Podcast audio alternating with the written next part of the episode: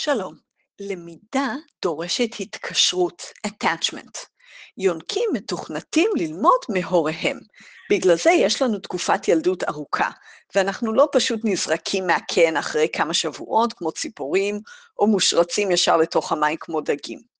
תקופת הלמידה הזו יוצרת אצלנו הסתגלות לעולם.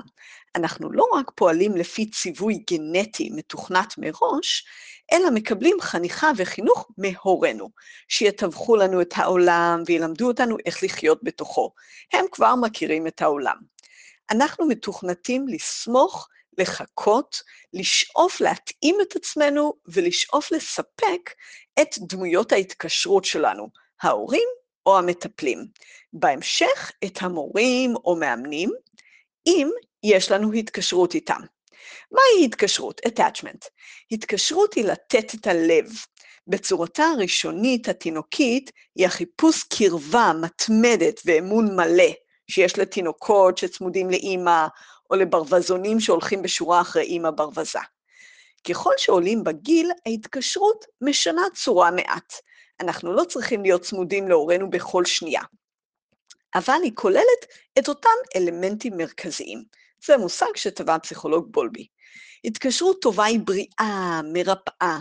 השבוע ישבתי כמה שעות בבית החולים עם קרובת משפחתי בת ה-80. הכנתי והבאתי לה סלט עם אבוקדו וביצה, חתיכת בגט ותמרים לקינוח. נהניתי לשבת איתה שם, לראות אותה מתענגת על הארוחה, לדאוג למה שהיא צריכה ולשמוע את הסיפורים שלה מהילדות שלה ושלי.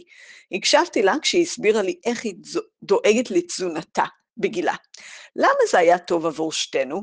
כי יש לנו התקשרות. טוב לאדם לבלות זמן עם דמויות התקשרות וללמוד מהן. מה זה אומר על חינוך ילדים? זה אומר שאנחנו צריכים לדאוג להתקשרות שלהם איתנו.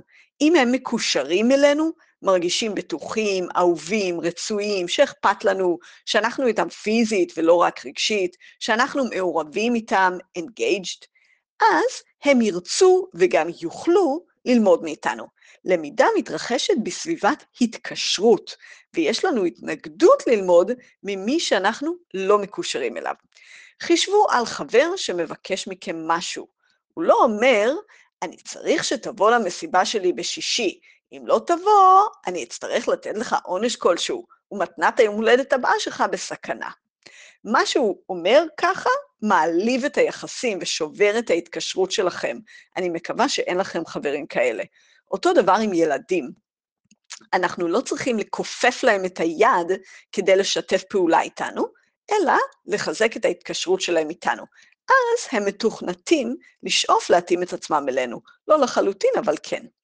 עד שגולד גורדון נופלד, בהרצאה הזאת שאני מצרפת כאן, חידד לי את הנקודה הזו, לא ידעתי בדיוק למה הילדים שלי תמיד הקשיבו ומקשיבים לי מעל ומעבר למקובל, וגם אני לאימא שלי אגב. הרגשתי שזה קשור ליחסים שלנו, אבל לא הבנתי את המנגנון. זה לא שאין להם מרדנות, יש ויש, אבל הבסיס העמוק הוא של התקשרות ואמון בי. לכן, לא כדאי לנו למסור את החינוך של ילדינו בידי חבריהם. לא לקדש ולהגזים את הזמן שבו הם מבלים עם חברים, למרות שזה נוח לנו מאוד. כך נוצרת התקשרות חברים, peer attachment, שאומרת שהם ילמדו, לא מאיתנו, הורים, סבים, מורים, אלא מחבריהם את הכל, כולל השכלה וערכים. מה כל זה אומר על ההתפתחות שלנו? השבוע המורה שלי לתופים, אלי אפקין, אמר לי, אני מבסוט ממך. ואני הייתי מאושרת. למה? מה אכפת לי מה הוא חושב? מי הוא בכלל? אבל אחרי בערך 20 שיעורים, הוא כבר דמות התקשרות מסוימת עבורי. אני מקשיבה לו. אני זוכרת מה הוא אומר לי, למשל, אם את שמה קרש על כל שורה רביעית, את מבינה את השיר. אני לומדת ממנו. הרבה מאיתנו רוצים ללמוד, להתפתח, לגדול, להשתנות, להיות אנשים קצת יותר מאוזנים, שמחים, שלווים, יוצרים, פועלים, או ערכים אחרים. איך עושים את זה?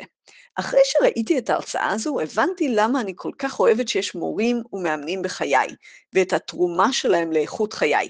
זה עוד אדם שנוצרת התקשרות איתו, ואני יכולה ללמוד ממנו בצורה עמוקה. ההשפעה שלו מחלחלת עליי.